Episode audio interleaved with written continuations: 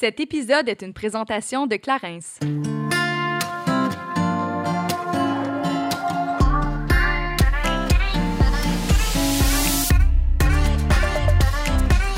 Salut, ici Juliane. Et Kate, et on vous souhaite la bienvenue sur notre podcast Génération Sidechick où nous allons démystifier la réalité des femmes de notre génération. Cette folle décennie qu'à la trentaine, c'est avec humour et aucune censure que nous et nos invités allons vous révéler des faits croustillants de notre vie privée. Alors servez-vous un verre et restez à l'écoute. Cheers! Hello, hello! Contente de te retrouver. Comment vas-tu? Et ça va vraiment bien. Euh, par mon teint, es-tu capable de, de voir que je suis sortie en fin de semaine? non. Ben, je trouve pas. Je trouve pas, en fait. En fait, je pense que tu as mis un beau petit blush, là, mais là, maintenant que tu me le dis, je remarque que tes yeux sont un petit peu plus petits et vitreux. Qu'est-ce que tu as fait? Eh ben, en fait, c'est un été euh, rempli de mauvaises décisions. Disons que là, en plus, euh, Kate, elle vient de me resservir un ginto hibiscus, puis euh, ça passe pas vraiment. Continue, les bulles vont te faire du bien, je pense. Non, c'est ça. mais c'est tellement drôle parce que justement, en fin de semaine, pendant ma, soirée festive, je suis allée à la salle de bain. Mm-hmm. Et je suis tombée sur une fille qui. J'aime les appeler les BFF d'un soir. C'est sûr que c'est déjà arrivé euh, à chacune d'entre nous de se rendre à la salle de bain et de se faire accoster par une fille qui me trouve donc bien belle, donc fantastique. Et pour vrai, je suis sortie de la salle de bain avec la confiance dans le tapis, ma fille. C'est clair. Mais ce petit moment-là m'a fait bien rire parce que je me suis dit, premièrement, comme je l'ai dit, ça nous a tout fait, euh, ça, ça, nous a déjà tout arrivé, pardon. Euh, puis je me dis que ce genre de sport-là et d'encouragement entre femmes devrait se faire sentir pas seulement dans les salles de bain à 1h du matin, mettons. Non, je te confirme que c'est peut-être pas l'endroit le, plus propice, mais avoue que ça t'a quand même fait du bien. Non, ça m'a fait du bien, mais je trouve qu'on devrait s'encourager dans notre quotidien et justement pas mhm. juste qu'en étant un peu pompette. je suis d'accord. justement, il y a eu un beau mouvement euh, il y a quelques semaines sur les réseaux sociaux où les femmes étaient invitées à publier une photo d'elles en noir et blanc et identifier des femmes de leur vie qu'ils euh, trouvaient en fait inspirantes. Donc, je trouvais que justement, ça, c'était une, une sorte de mouvement, de façon de, reconnaître les femmes qui nous entouraient. C'était très beau, puis il n'était pas une heure du matin dans une toilette. c'est vrai. Non, mais pas vrai, ça, c'est une superbe initiative. Je l'ai vu aussi passer sur Instagram. Mais c'est ça, je pense qu'on vit dans un monde très compétitif, puis je pense que ça peut être sain dans plusieurs sphères de notre vie, mais ça devrait pas nécessairement transparaître dans nos relations interpersonnelles. Mhm, je suis d'accord. Puis je pense que malheureusement, la majorité des humains d'aujourd'hui, que j'aime appeler euh, l'être évolué, euh, on a tendance à être... L'être évolué. évolué. Ou, attends, avec, avec ce que je m'en allais dire, en fait, c'est peut-être moins évolué qu'on pense, mais on, on est comme on est comme égocentrique malgré nous. Sais, malgré nos dires et nos intentions, la société, on est tellement compétitif, on veut mm. tellement exceller puis être bon qu'on devient égocentrique même si on a toutes les meilleures intentions du monde. Il y a vraiment un manque flagrant de considération envers autrui, surtout dans un cadre professionnel.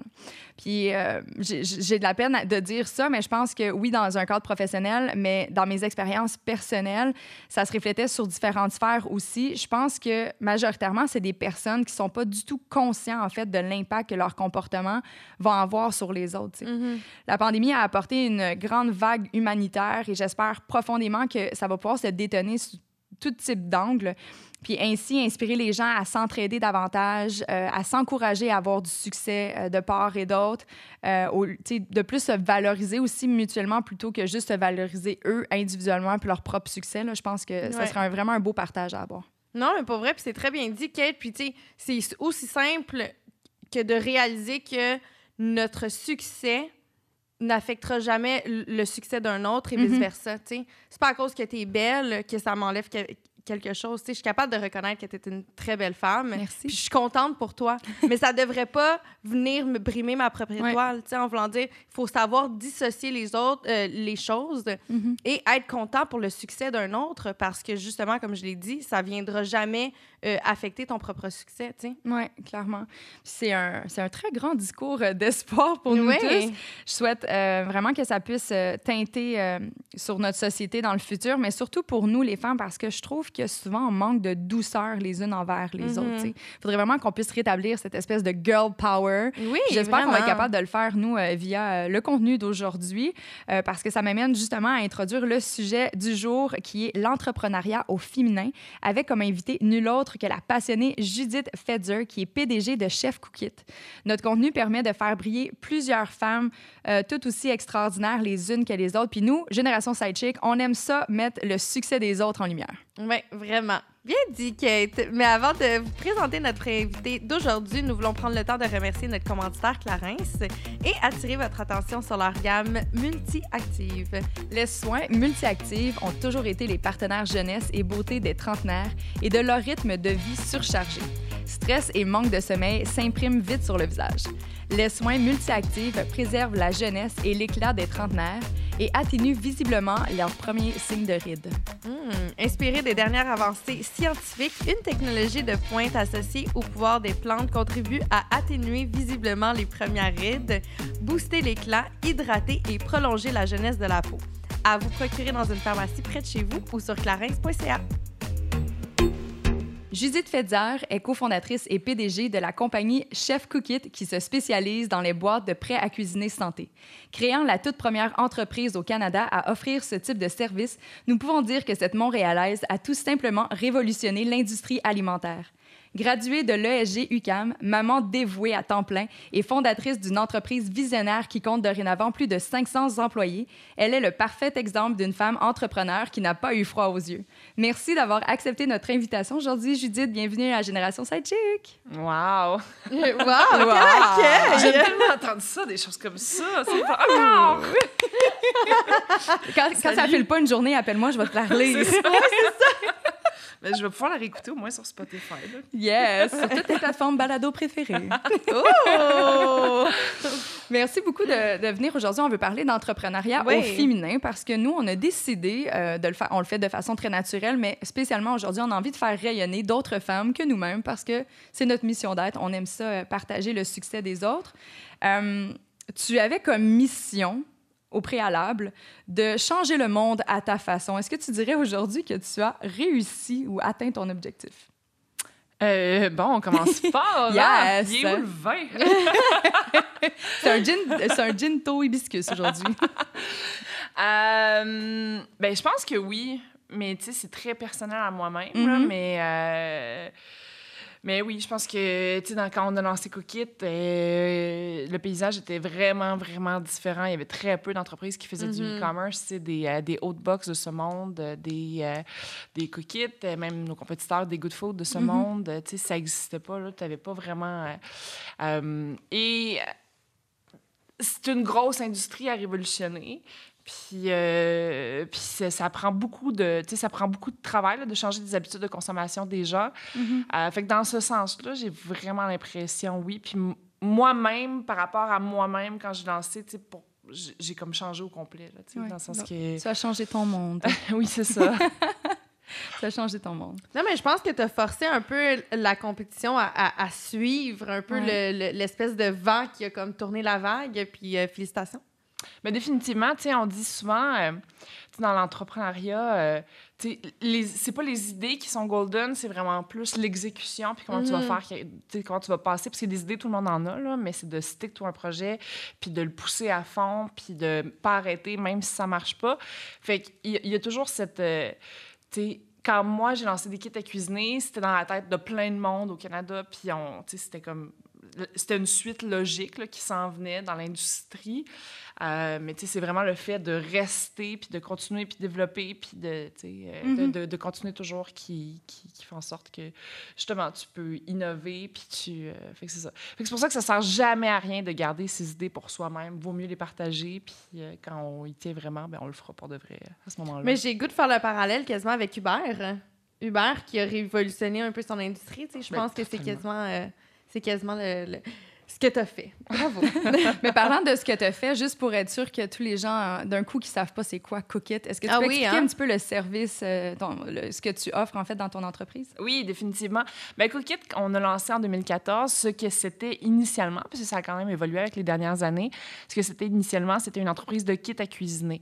Donc, ce qu'on fait, c'est qu'on travaille avec des chefs, des nutritionnistes et qu'on crée des recettes à l'interne. Et qu'ensuite de ça, on fait l'assemblage. Donc, on fait l'approvisionnement. On va acheter les ingrédients selon les saisons.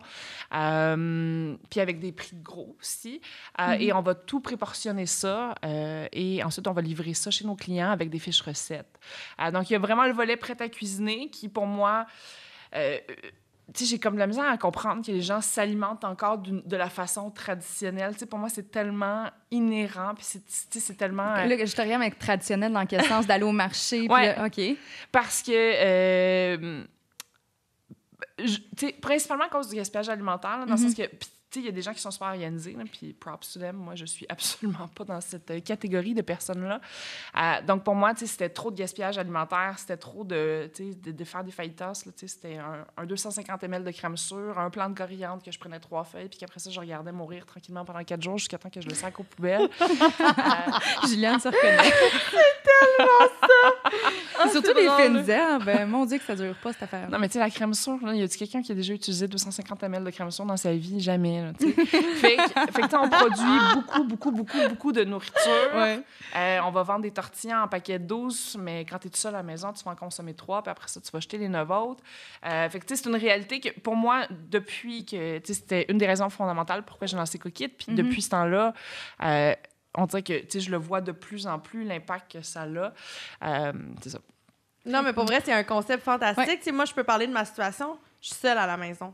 Fait que moi, de me faire, mettons, des repas équilibrés, santé, bien évidemment, j'ai plein de gaspillage, à part si j'ai le goût de manger du poulet et du brocoli tous Ouais, les moi, c'est- jours c'est ça que je de la semaine, tu sais. Moi, c'est exactement ça. En fait, je mange, je me fais. Tu sais, j'achète quelque chose, puis je sais que j'en ai pour 3-4 repas minimum parce que je veux pas jeter. Mais à un moment donné, ça devient vraiment plate, point de vue variété. là. Oui, mais c'est ça, c'est pas diversifié, tu sais, c'est ur. Fait que euh, Mhm. oui, je comprends, puis c'est vraiment, c'est vraiment un super service. Oui. Mais est-ce que c'est la- davantage la motivation par rapport justement au gaspillage alimentaire ou c'est parce que toi, tu te voyais avoir besoin de ce genre de Moi, c'était service-là? c'était vraiment. euh, de un, je voulais me lancer en entrepreneuriat. Euh, tu sais, j'ai une- Ma maman, quand j'avais 15 ans, elle a hérité. Puis après ça, elle s'est acheté un terrain de camping parce que sa passion, c'était le camping. Fait que là, Mm. elle a transformé ça comme sa passion en entrepreneuriat. Puis là, je l'ai vu, euh, gérer ses 300 sites, puis son lifeguard, puis ça, tu sais. Fait que suis comme- j'ai comme grandi là-dedans, là, en étant en étant, en étant responsable des, des enfants, de la barrière, de vendre des bonbons, de faire la piscine, de faire des hamburgers. Fait que, tu sais, on a fait ça pendant comme 4-5 ans. Puis après ça, pour moi, c'était clair que c'était vraiment ça que je voulais faire dans la vie. Mm.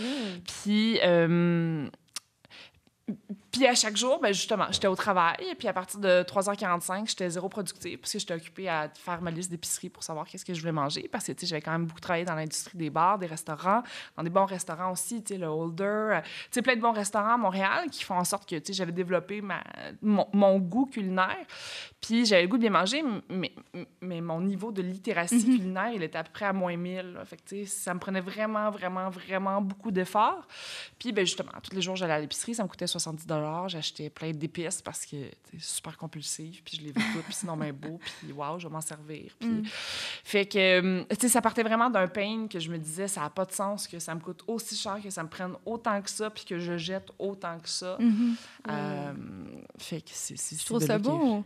Tu sais, Ouais. il y en a tellement qui, on dirait, qui cherchent l'inspiration à l'extérieur, tu sais, loin, ils vont aller en voyage dans le but de se connecter puis d'avoir de l'inspiration. Puis tu vois, des, fois, ça peut juste partir de nous, tu sais, de se regarder puis de faire, aïe, qu'est-ce qui, moi, aiderait mon quotidien? Tu sais, comment je pourrais me faciliter ma vie, tu sais? Puis ça peut créer plein de belles idées comme ça. Je trouve pense que les meilleures entreprises partent d'un besoin. Même. sais. Ouais. Mais je pense que, tu sais, c'est- comme- quand même important que tu sois comme ton propre persona, je pense. Ben Tu sais, oui. En marketing, si, tu sais, pour moi, on a deux personas marketing chez Cookit, puis c'est moi, puis c'est ma directrice marketing, tu sais, puis Mhm. genre... euh, puis si on avait un. Peut-être que si j'avais un directeur marketing, on aurait un autre persona. mais tu sais, moi, j'étais mon premier persona marketing. Mm-hmm. Parce que je créais quelque chose que moi, je voulais vraiment. Puis qui, qui allait me faciliter la tâche à la maison. Là. Puis si je pouvais m'abonner pour tout dans la vie, je le ferais. Là, le papier de toilette, euh, let's go. Euh, genre, euh, j'ai aucune valeur ajoutée à laver ma salle de bain, mais j'ai une valeur ajoutée à ce qu'elle soit propre. Fait que c'est pour ça que j'ai une femme de ménage. J'ai aucune valeur ajoutée à faire l'épicerie. Parce que honnêtement, moi, je ne pas aller au marché Jean Talon puis prendre des selfies avec mes carottes. mais j'aime ça bien manger. Fait que c'est comme un peu comme ça que. J'adore ça. Mais là, moi, je me demande, euh, quand tu as eu euh, cette fabuleuse idée, est-ce qu'il y a des gens qui ont voulu t'arrêter ou. Toutes. Ah oui, ben hein? là, vous le savez. Pitcher une idée à quelqu'un, vous, vous, vous avez sûrement passé à travers ça aussi. Là, tout le monde veut tout le temps te dire pourquoi, tu sais, son grand-oncle qui s'est déjà lancé un business, puis ça marchait pas. Puis, euh, tu sais, c'est comme, tout le monde veut mm-hmm. t'expliquer sa façon, pourquoi ça va pas marcher. Puis, tu sais, au début, quand t'as pas confiance, c'est super décourageant, parce que t'as comme l'impression que, ben, les, tu les gens croient pas en moi, les mm-hmm. gens croient pas en mon idée. Puis, à un moment donné, avec les années, tu te rends compte que, ben non, c'est pas, pas ça, c'est juste que les gens, ils mais c'est probablement juste leur propre insécurité qui transparaissent. Mais comment tu as fait pour justement te fermer les yeux à ces commentaires-là et faire, tu sais quoi, moi je fonce? Ben, je me suis zéro fermé les yeux à toutes les fois que, que je pitchais une idée, ça me faisait mal, puis que quelqu'un me disait aïe, c'est vraiment ta, ta, ta qui m'expliquait en long et en large pourquoi ça marchait pas. Euh, ça faisait mal, puis j'abandonnais comme pendant 3-4 jours, je me cachais, je changeais d'idée, puis genre, euh, tu sais, je mettais ça en dessous de la table. Fait que j'étais pas capable de passer dessus, comme, puis faire. Euh, tu sais, j'avais pas cette mm-hmm. confiance-là mm. en moi à ce moment-là. c'est à peu près trois ans plus tard, tu sais, on coquette avait trois ans à peu près à ce moment-là. Puis j'essaie d'organiser un party de Noël chez Coquette. Puis là, je disais aux gens, ben on va faire. C'est parce qu'on avait comme le party de Noël le mardi soir, mettons. Puis le mercredi matin, on avait un atelier de positionnement de marque de Coquette. Puis quand on se disait, OK, on va tout faire ça scrap hangover. Mais en plus, c'était à mon chalet à l'Estérel. Puis le party de Noël était à Montréal. Fait que là, on se disait, aïe, on va rentrer à 3 h du matin, toute croche. Puis après ça, le lendemain matin à 7 h. Fait que fait que je me suis dit, OK, parfait, genre, on se loue une limousine, puis ça va être hot, puis on va continuer à faire le party dans la limousine. Puis quand j'ai pitché cette, cette idée-là à mon équipe, tout le monde avait comme encore ses raisons pourquoi genre c'était pourquoi c'était une mauvaise idée puis que nanana. Puis cette journée-là dans la vie je me suis dit ok mais genre n'importe n'importe quelle idée que tu pitches genre il y a tout le temps du monde pour te dire mm-hmm. genre à quel point ça va pas marcher. Même un party qui se termine en limousine pour aller dans un chalet tu sais. Euh, fait que c'est là que j'ai compris que justement tu sais euh, c'est important de quand tu pitches des idées à quelqu'un de prendre ça puis d'écouter puis de vraiment l'écouter pareil même si ça fait mal puis de réfléchir à cette cette question-là, que cette curveball que quelqu'un vient de te, Puis après ça, ben, tu, y réfléchis, tu l'intègres dans ton discours. La prochaine fois que tu repitches, euh, tu sais, Cookie, t'es vraiment né comme ça. Euh, Mais qu'est-ce qui te... Qu'est-ce qui t'a donné la confiance, justement, de, de te lancer? Euh, je pense pas que je l'avais, la confiance. Je pense que c'était comme... Euh, tu l'as fait à reculons, genre les yeux fermés. Non, mais c'était... non, mais c'était même pas comme... Ah, je c'était plus quasiment une question de vie ou de mort, là, dans le sens que, mm-hmm. tu sais, ou sinon, euh, tu sais, avant de lancer Cookit, la, la, dernière job que j'ai faite, c'est que je coupais le gaz chez Gaz Métro, euh, je travaillais au compte à recevoir chez Gaz Métro, tu peux difficilement avoir plus déprimant comme suis C'est cool. On salue la personne qui a pris ton poste. Pour vrai, moi, j'y envoie du chocolat live. Là. Ça n'a pas de bon sens. Non, mais c'est tough, là, parce que ben tu parles à des gens qui sont dans des situations financières précaires. Puis en plus, ça annonce qu'ils n'auront plus de gaz, fait qu'ils pourront plus euh, chauffer leur eau. Puis, tu sais, fait que c'est vraiment tough comme job. Puis... Euh, fait que, c'était, mais c'était comme une question de vie ou de mort. Mm-hmm. C'était, c'était, pas vrai que j'allais passer comme 10 ans à faire mes preuves pour chez Gaz Métro mm-hmm. pour peut-être avoir un poste qui m'intéresserait pour de vrai dans la vie. J'avais cette impatience-là que, que, que, comme seul l'entrepreneuriat venait, euh, c'était comme l'échelle dans le jeu de serpent échelle que je pouvais prendre. Fait que... Fait que en fait, tu avais ton travail qui t'apportait une sécurité financière, tu étais capable de payer tes comptes, mais en même temps, c'est pendant que tu étais encore en poste que tu as commencé ton processus de création de Cookit? Oui. OK. Donc, euh, j'ai traversé une dépression, puis ben, c'était une dépression à cause de ma job. Mhm. C'était, ma vie allait bien, sinon, mais c'était juste ça. je venais de finir mon bac, ça m'avait justement pris euh, dix ans avant de finir. Euh, puis je savais pas qu'est-ce que j'allais faire. Puis à ce moment-là, j'ai pris une pause, j'ai pris un congé, j'étais allée voir le médecin, j'avais l'impression que je suis rentrée dans son bureau, j'avais l'impression que, tu sais, quasi, c'est comme si j'allais le bullshiter, là. Puis, tu sais, je me sentais super mal de dire des affaires. Mais finalement, avec le recul, je, je, je me je, je, me ressouviens cette journée-là, puis tu sais, je bullshitais pas, là, dans le sens qu'il y a personne qui va voir un, quelqu'un pour avoir un papier médical, qui, mm-hmm. tu sais, mais c'était comme de la misère au nez quand même, là. Puis euh, c'est là que j'ai commencé le processus de création. Je me suis rendue... Euh, Cookit, c'est mon 28e plan d'affaires. Ah ouais? Ah hein? ouais? Puis là, je dis ce chiffre-là, mais ça pourrait être 42, comme ça pourrait être 17. Là. L'histoire le, le dira jamais. Là, mais ne jamais lâcher, guys, pour ceux qui nous écoutent. Non, mais tu sais, je voulais faire une business de thé tellement original, euh, dating app euh, tellement encore original. Ça dépend si c'était avant Tinder. Non, euh, oui, oui j'étais avant Tinder. Mais tu sais, il y avait plenty of fish, là, puis euh, c'était comme pas... Il y avait réseau contact. Mhm. dans le fond, toi, tu, tu cravais des idées, tu voulais essayer d'émerger quelque chose qui allait un jour, jusqu'à temps, en fait, que tu trouves l'idée qui allait un, vraiment te faire vibrer à l'intérieur. En fait, tu pondais des idées comme ça sur papier. Puis là, j'allais les pitcher. Là, le dating app, là, je me suis rendu loin avec ça. Ah ouais, hein? Je l'ai pitché à des sociétés de développement web et tout. Mais plus je rencontrais des gens, puis plus ils me challengeaient, plus je me rendais compte que c'était vraiment nul finalement. C'était comme ça avec la plupart des projets. Quand je dis que j'ai fait 28 plans d'affaires, je me suis dit c'était pas 28 plans d'affaires de 15 pages. Il y en a que c'était une ligne, puis après ça, je sacrais ça aux poubelles, puis c'était fini. Là. Mais je pense qu'aussi, quand tu n'es pas capable de baquer ton idée, non, c'est ben, ça. ça parle beaucoup, parce que quand tu es réellement passionné, puis tu aimes vraiment ce que tu fais, puis tu y crois vraiment, je pense que peu importe les curveballs qu'on t'envoie, tu es capable de, de donner un petit coup de tennis. On préfère un parallèle. En fait, tantôt, tu disais que tu fermais pas les yeux aux commentaires. Je pense qu'il faut pas trop les écouter, mais à un certain point, si c'est pour te challenger toi-même dans ton développement, dans ton processus de mhm. création, ça peut être super constructif, en fait, d'écouter ces critiques-là. Ouais. Mais totalement. C'est inconfortable, mais c'est extrêmement constructif quand même. Il mhm. faut juste avoir de la confiance à bloc pour être capable de faire OK. Mais là, peut-être qu'il me fait voir quelque chose que j'avais pas vu avant. Il faut que j'y travaille. J'ai encore des lacunes, des faiblesses pour aller chercher les ressources nécessaires. Mais tout est possible quand on le file dedans. Mais l'affaire, l'affaire qui est quand même plate, c'est que c'est effectivement plate quand tu es un jeune puis tu as plein d'idées, puis tu pêches tes idées, puis pour de vrai, tout le monde te dit non autour. Mm-hmm. Tout le monde trouve des raisons pourquoi ça n'existe pas. Puis ça, je trouve que c'est vraiment plate parce que moi, j'aurais pu très bien pas passer par-dessus. Puis ça aurait été un gros missed opportunity. Là. Puis j'aurais pas du tout eu la vie que, j'aurais, que, que je rêvais d'avoir. Euh, puis ça, il, doit en avoir plein des jeunes là, qui étaient justement. Mm. C'est comme si tu pitches quelque chose à tes parents, puis ils sont comme ouais, mais non. Puis à tes meilleurs amis, puis ils sont comme ouais, mais non. ça devient, ça devient super dur. Fait que moi, c'est vraiment un coup de chance. C'est pas, euh, justement, quand on parlait de confiance tantôt, c'était pas la confiance que genre, ah non, non, moi, je vais révolutionner le monde. C'était. Non, j'étais pas du tout dans cet état d'esprit-là. Puis, mais, pour moi, la, minute que j'ai écrit Coquette sur papier, c'était tellement merveilleux, magnifique sur, tous ces aspects. Puis justement, il y avait plein de difficultés. Là. Euh, on est en 2014, là, explique à des gens que toi, tu vas chipper du poisson à Trois-Rivières par la poste. Les gens sont comme, ouais, non. ben, tu sais quoi, même à ce jour, je comprends pas comment vous faites. non, mais pense-y. Ben, ils vont vite, vite, vite. Non, mais il faut aller vite.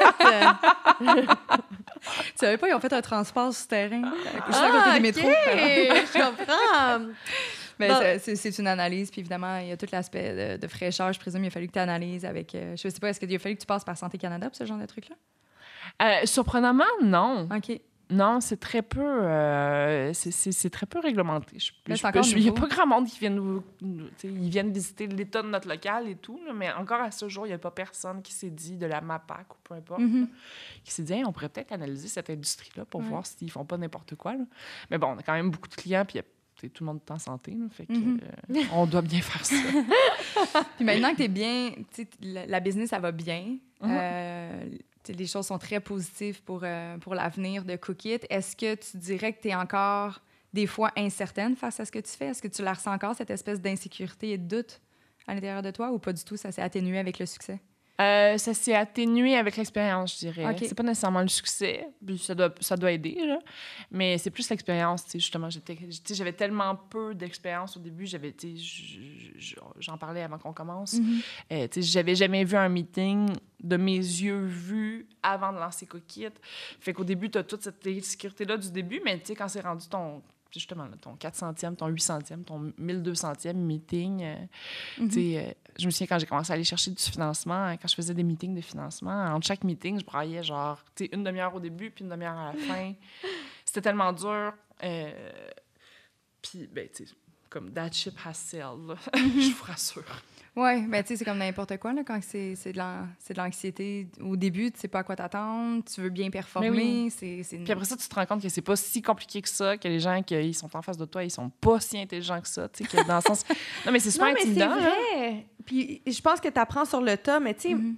quelqu'un qui connaît pas euh, ce milieu-là, des fois, c'est vraiment nerve-wracking. Tu sais, même juste, admettons, dans ma vie quotidienne, moi, j'ai l'impression que dans ma vie, je ne suis pas une adulte.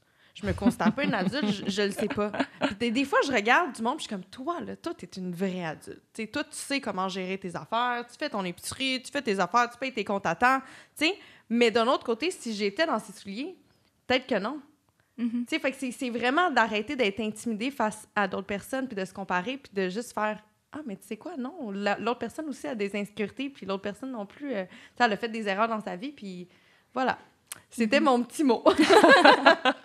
Mais je pense aussi d'aller le- de, de le voir sous un œil d'apprentissage. oui. Tu sais, effectivement, peut-être qu'ils ont plus d'expérience que toi, mais rien t'empêche d'aller leur demander justement de l'aide puis des conseils. Tu sais, Ouais. À la limite, ça peut être des rencontres super enrichissantes. Donc, tu sais, d'essayer de- d'atténuer l'espèce de stress intérieur puis que ça vient prendre le dessus sur tout. Tu sais, je sais pas pour toi, mais moi, quand je suis stressée ou en exposé, j'ai plus de salive, je deviens rouge.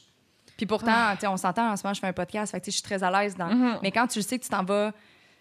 Tu t'en vas te faire évaluer, c'est très différent.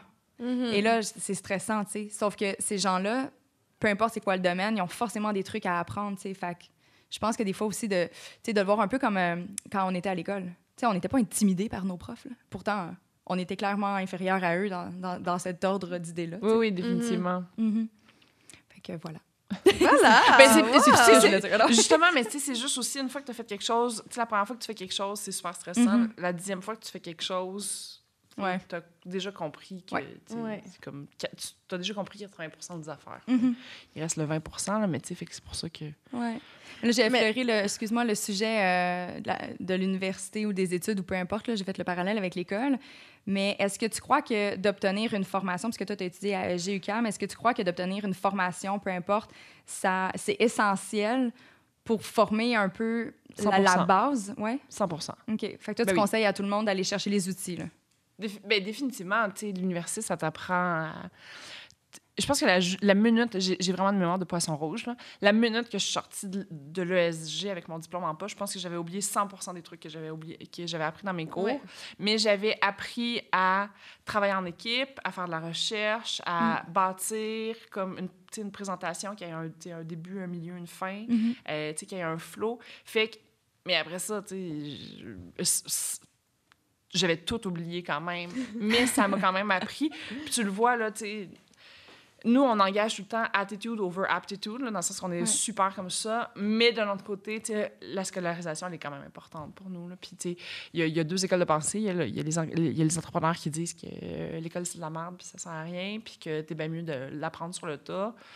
Oui, là, mais comme ça prend quand même beaucoup de dédication de l'apprendre sur le tas, de manière structurée, organisée, Ouais. comme tu l'apprends à l'université. Mais c'est ça, tu sais, je pense pas que c'est même. C'est pas au niveau de, de la matière ou de, de, de ce que tu apprends en théorie, mais c'est plus justement comment tu structures euh, ta vie, même l'organisation, ton éthique de travail. Je pense que c'est.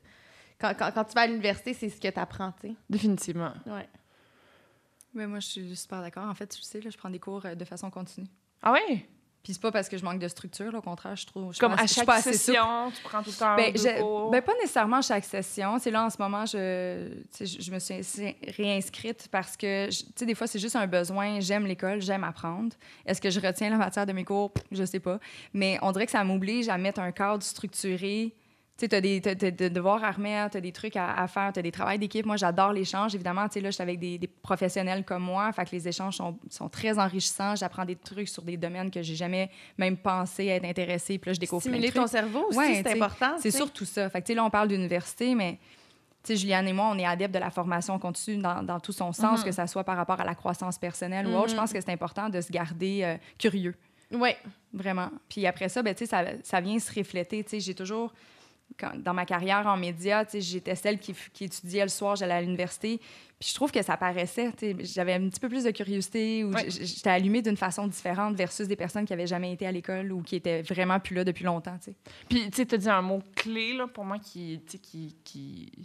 Pour moi, c'est un gros facteur déterminant là, de succès ou pas, c'est la curiosité. Mhm. Tu sais, pour moi, il faut que je comprenne tout comment ça marche, tout, tout le temps. C'est Mhm. comme les étoiles, il faut que je comprenne comment ça marche. Puis, je l'oublie après trois jours, là, mais quand je parle là-dessus, là, je vais passer quatre heures à comme, OK, là, là. Mais c'est comme ça dans toutes les sphères de ma vie. J'essaie de comprendre, mettons, justement, comment, toutes les usines marchent ou etc., etc. Là, fait que, la curiosité, c'est tellement important de... Puis la curiosité dans n'importe quel domaine. là. Justement, j'écoutais un. Puis je trouve que le, le- le podcast, pour moi, a un peu cet effet-là aussi d'apprentissage comme en continu. Mhm. Euh, je trouve que c'est un médium qui est un petit peu plus. euh, tu sais, justement, comme c'est une conversation pendant une heure, deux heures, qui, est souvent quand même structurée et tout. Euh, plus que, mettons, ce que tu vas voir sur Facebook, Instagram, là, c'est des, des petits snippets de 3-4 minutes. puis, moi, c'est pour ça que j'aime autant le format podcast, parce qu'on dirait qu'après chaque que j'écoute, on dirait que je me sens un petit peu plus motivée dans la vie pour de vrai, d'écouter ces histoires-là, comment les gens ont fait. Euh, j'ai écouté la, la, la semaine passée, il y a, non, il y a deux jours, écouté la formation de Chris Hadfield euh, qui, qui fait, je sais pas si vous l'avez écouté, là, mais le training qu'ils font pour devenir astronaute, c'est complètement juste débile mental. Là, ils Mm. font, euh, faut qu'il y ait, euh, faut qu'ils soient euh, des doctorants en médecine, en géologie, euh, dans le sens qu'ils ont comme une formation de comme 10 ans, là, mais qu'il faut qu'ils soient des experts dans absolument tout. Ils réparent du monde qui sont brûlés au troisième degré sur tout le corps complet, parce que si ça arrive en haut, faut pas qu'ils stressent. C'est comme complètement débile. Puis, tu sais, je veux pas être astronaute dans la vie, là. Mais, Non? euh, Ça te tente pas d'aller livrer de la bouffe en haut? mais d'écouter ça, on dirait que ça me donne encore plus le goût comme de manger les bandes moi-même. Mhm. Tu sais, fait que je trouve que juste de se garder éduqué, puis le podcast. euh, Ouais. donc on Continuez à écouter le podcast, guys. Ouais. Oui! Puis en plus, on a tout le temps des sujets vraiment euh, intéressants et diversifiés.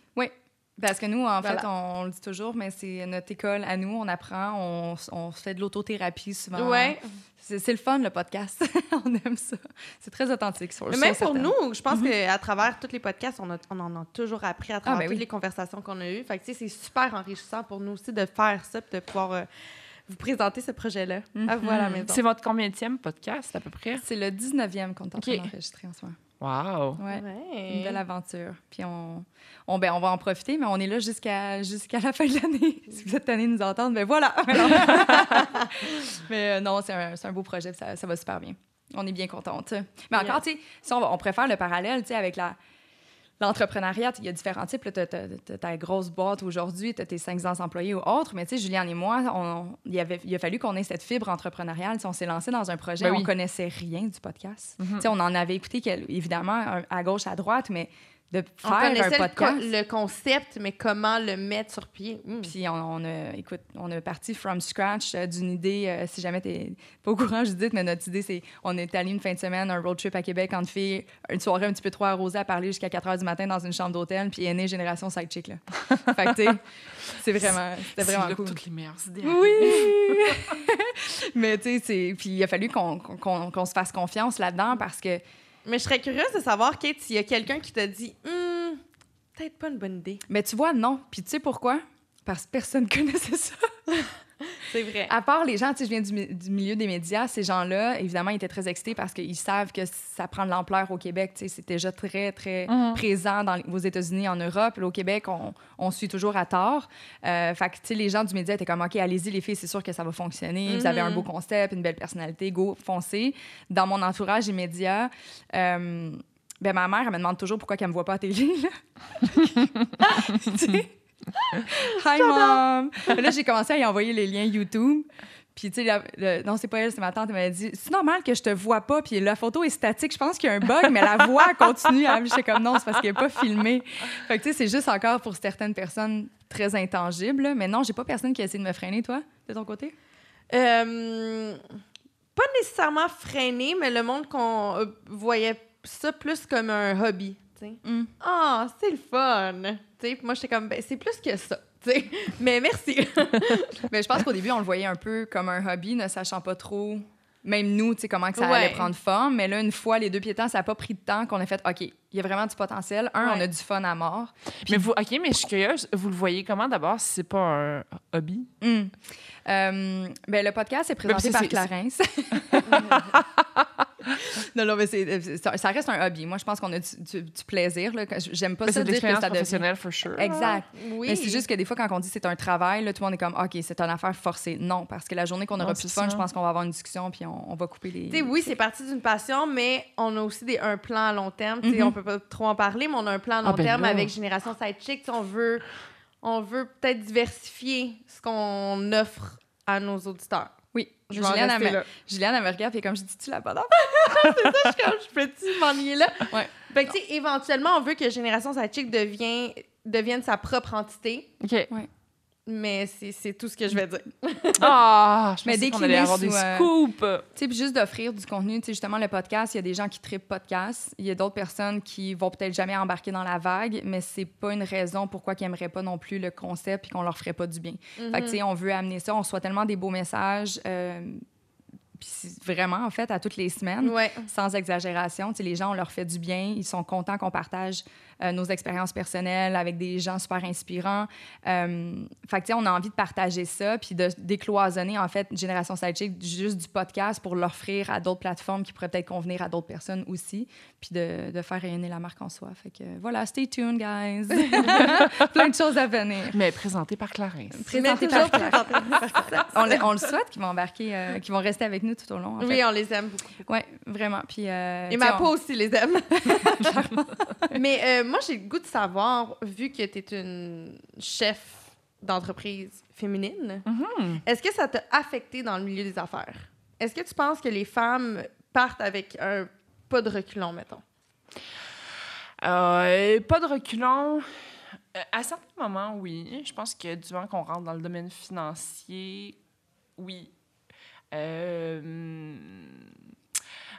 Mais après ça, tu sais, c'est comme la première année que j'ai lancé Cookit, euh, j'essayais d'avoir. euh, J'étais beaucoup entourée d'hommes, évidemment, dans la communauté startup. D'ailleurs, Cookit, ça a commencé dans cet immeuble-ci. Ah Ça a oui? commencé Ah! au 160 Aviateur, euh, huitième étage.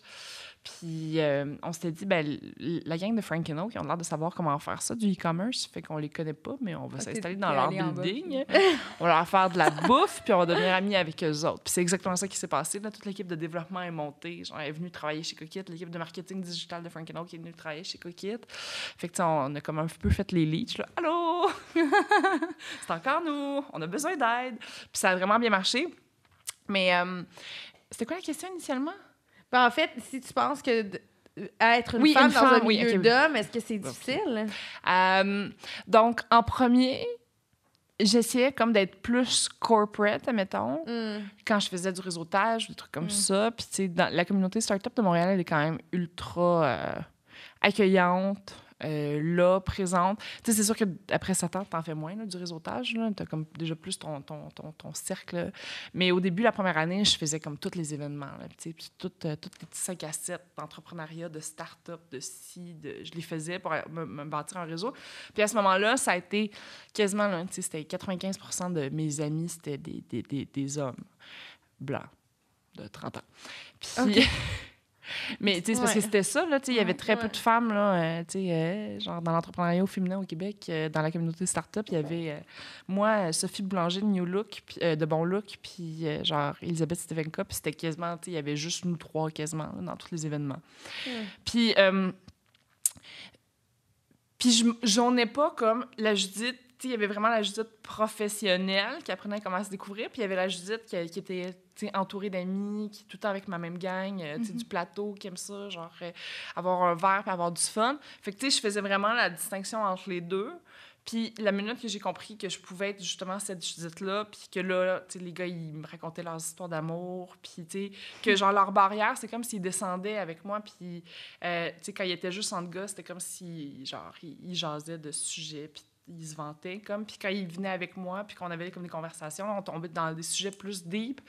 Puis, tu sais, ça, ça, pour moi, ça a vraiment changé au complet. Euh, mais tu sais, mettons, euh, une statistique que j'aime bien, c'est la Fondation Montréal Inc., là, qui soutient l'entrepreneuriat à Montréal. Euh, tu peux demander des bourses jusqu'à 15 000 Les hommes, en moyenne, demandent 15 000 et les femmes, en moyenne, demandent comme 9 500 tu sais. donc, de facto, tu sais, on, puis on, avait fait la même chose avec Cookit. on avait demandé 10 000 sur 15 000. Fait quand j'ai appris cette statistique-là, j'étais comme, aïe, tu sais, j'ai laissé 5 000 sur la table pour aucune bonne raison. Tu sais, j'avais pas besoin de le rembourser. Euh. Mm. Tu sais, puis, puis, puis c'est là que tu vois que, tu sais, on est comme plus, tu sais, careful, mettons. Euh... Mais ça, c'est pas peut-être moins Montréal Inc. qui vous donne moins d'argent, c'est vous, ouais, initialement, qui, demande. moins. Oui, c'est ça. Fait que est-ce que tu penses que c'est parce que les femmes, on, on a comme moins confiance en nous? À ce niveau-là? Je pense qu'on est peut-être un petit peu moins coq, mettons. Je sais pas si vous mm-hmm. comprenez ce que je veux dire, mais tu sais, c'est comme. Euh, ouais. Puis peut-être un peu. Euh, j'aime, j'aime ça le dire parce que je trouve qu'il faut que ça soit dit, mais j'aime pas ça le dire. Je trouve que les femmes, on est quand même moins ambitieuses en, général. Euh, on le voit avec Femmes et Sœurs. je suis très impliquée avec Femmes et Sœurs. On fait des tournées, on parle avec du monde. Mais mais c'est souvent des plus petites business. C'est comme euh, en 2019, il y a eu euh, plus que 50 des entreprises qui ont été lancées par des femmes. Donc, c'était la première fois qu'il y avait plus de femmes que d'hommes qui lançaient des business au Québec.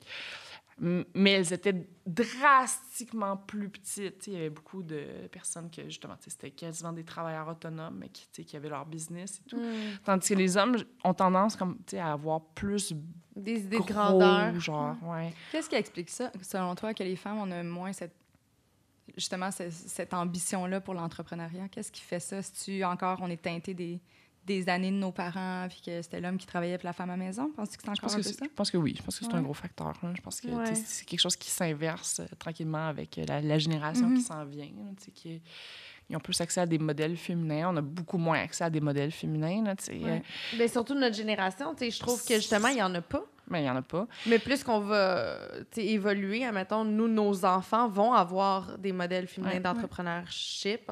Mais tu sais, je vais vous poser la question, c'est qui les entrepreneurs, euh, tu sais, c'est qui les entrepreneurs à succès québécoises? Ben, il y a toi, je sais. Non, mais... ça fait comme... Hmm. mais en fait, les trois... Quelle? Oui.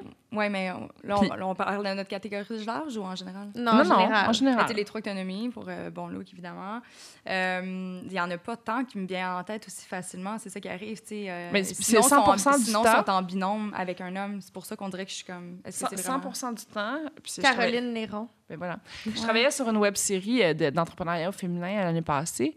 Puis quand on faisait le casting de femmes, c'était juste des dragons que les gens nous nommaient. Puis j'adore poser cette question-là parce que 100 du temps, les gens vont nommer les femmes dragons.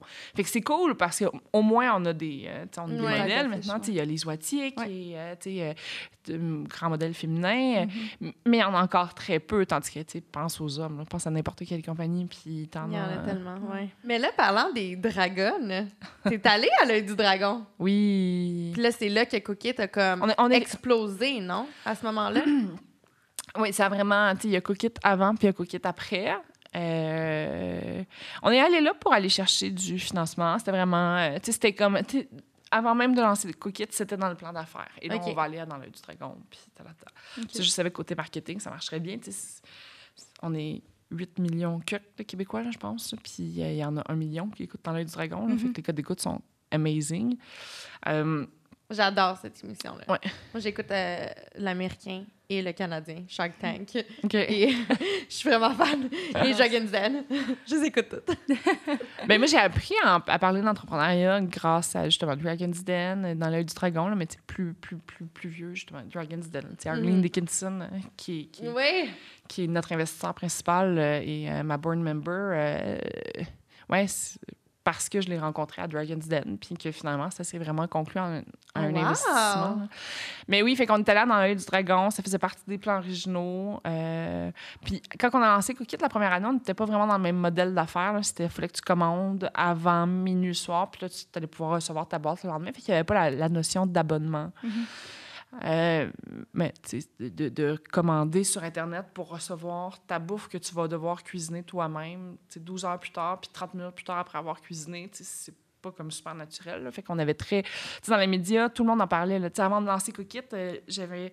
Je pense qu'on avait, comme déjà quatre clippings de magazines, quatre, euh, quatre euh, mentions, dans le Ricardo, dans le Signé M, puis il y avait pas une boîte qui était lancée. Il y avait juste une page Facebook qui était lancée. Fait que là, tu voyais que les médias voulaient en parler, que genre l'industrie était comme super excitée que ça arrive.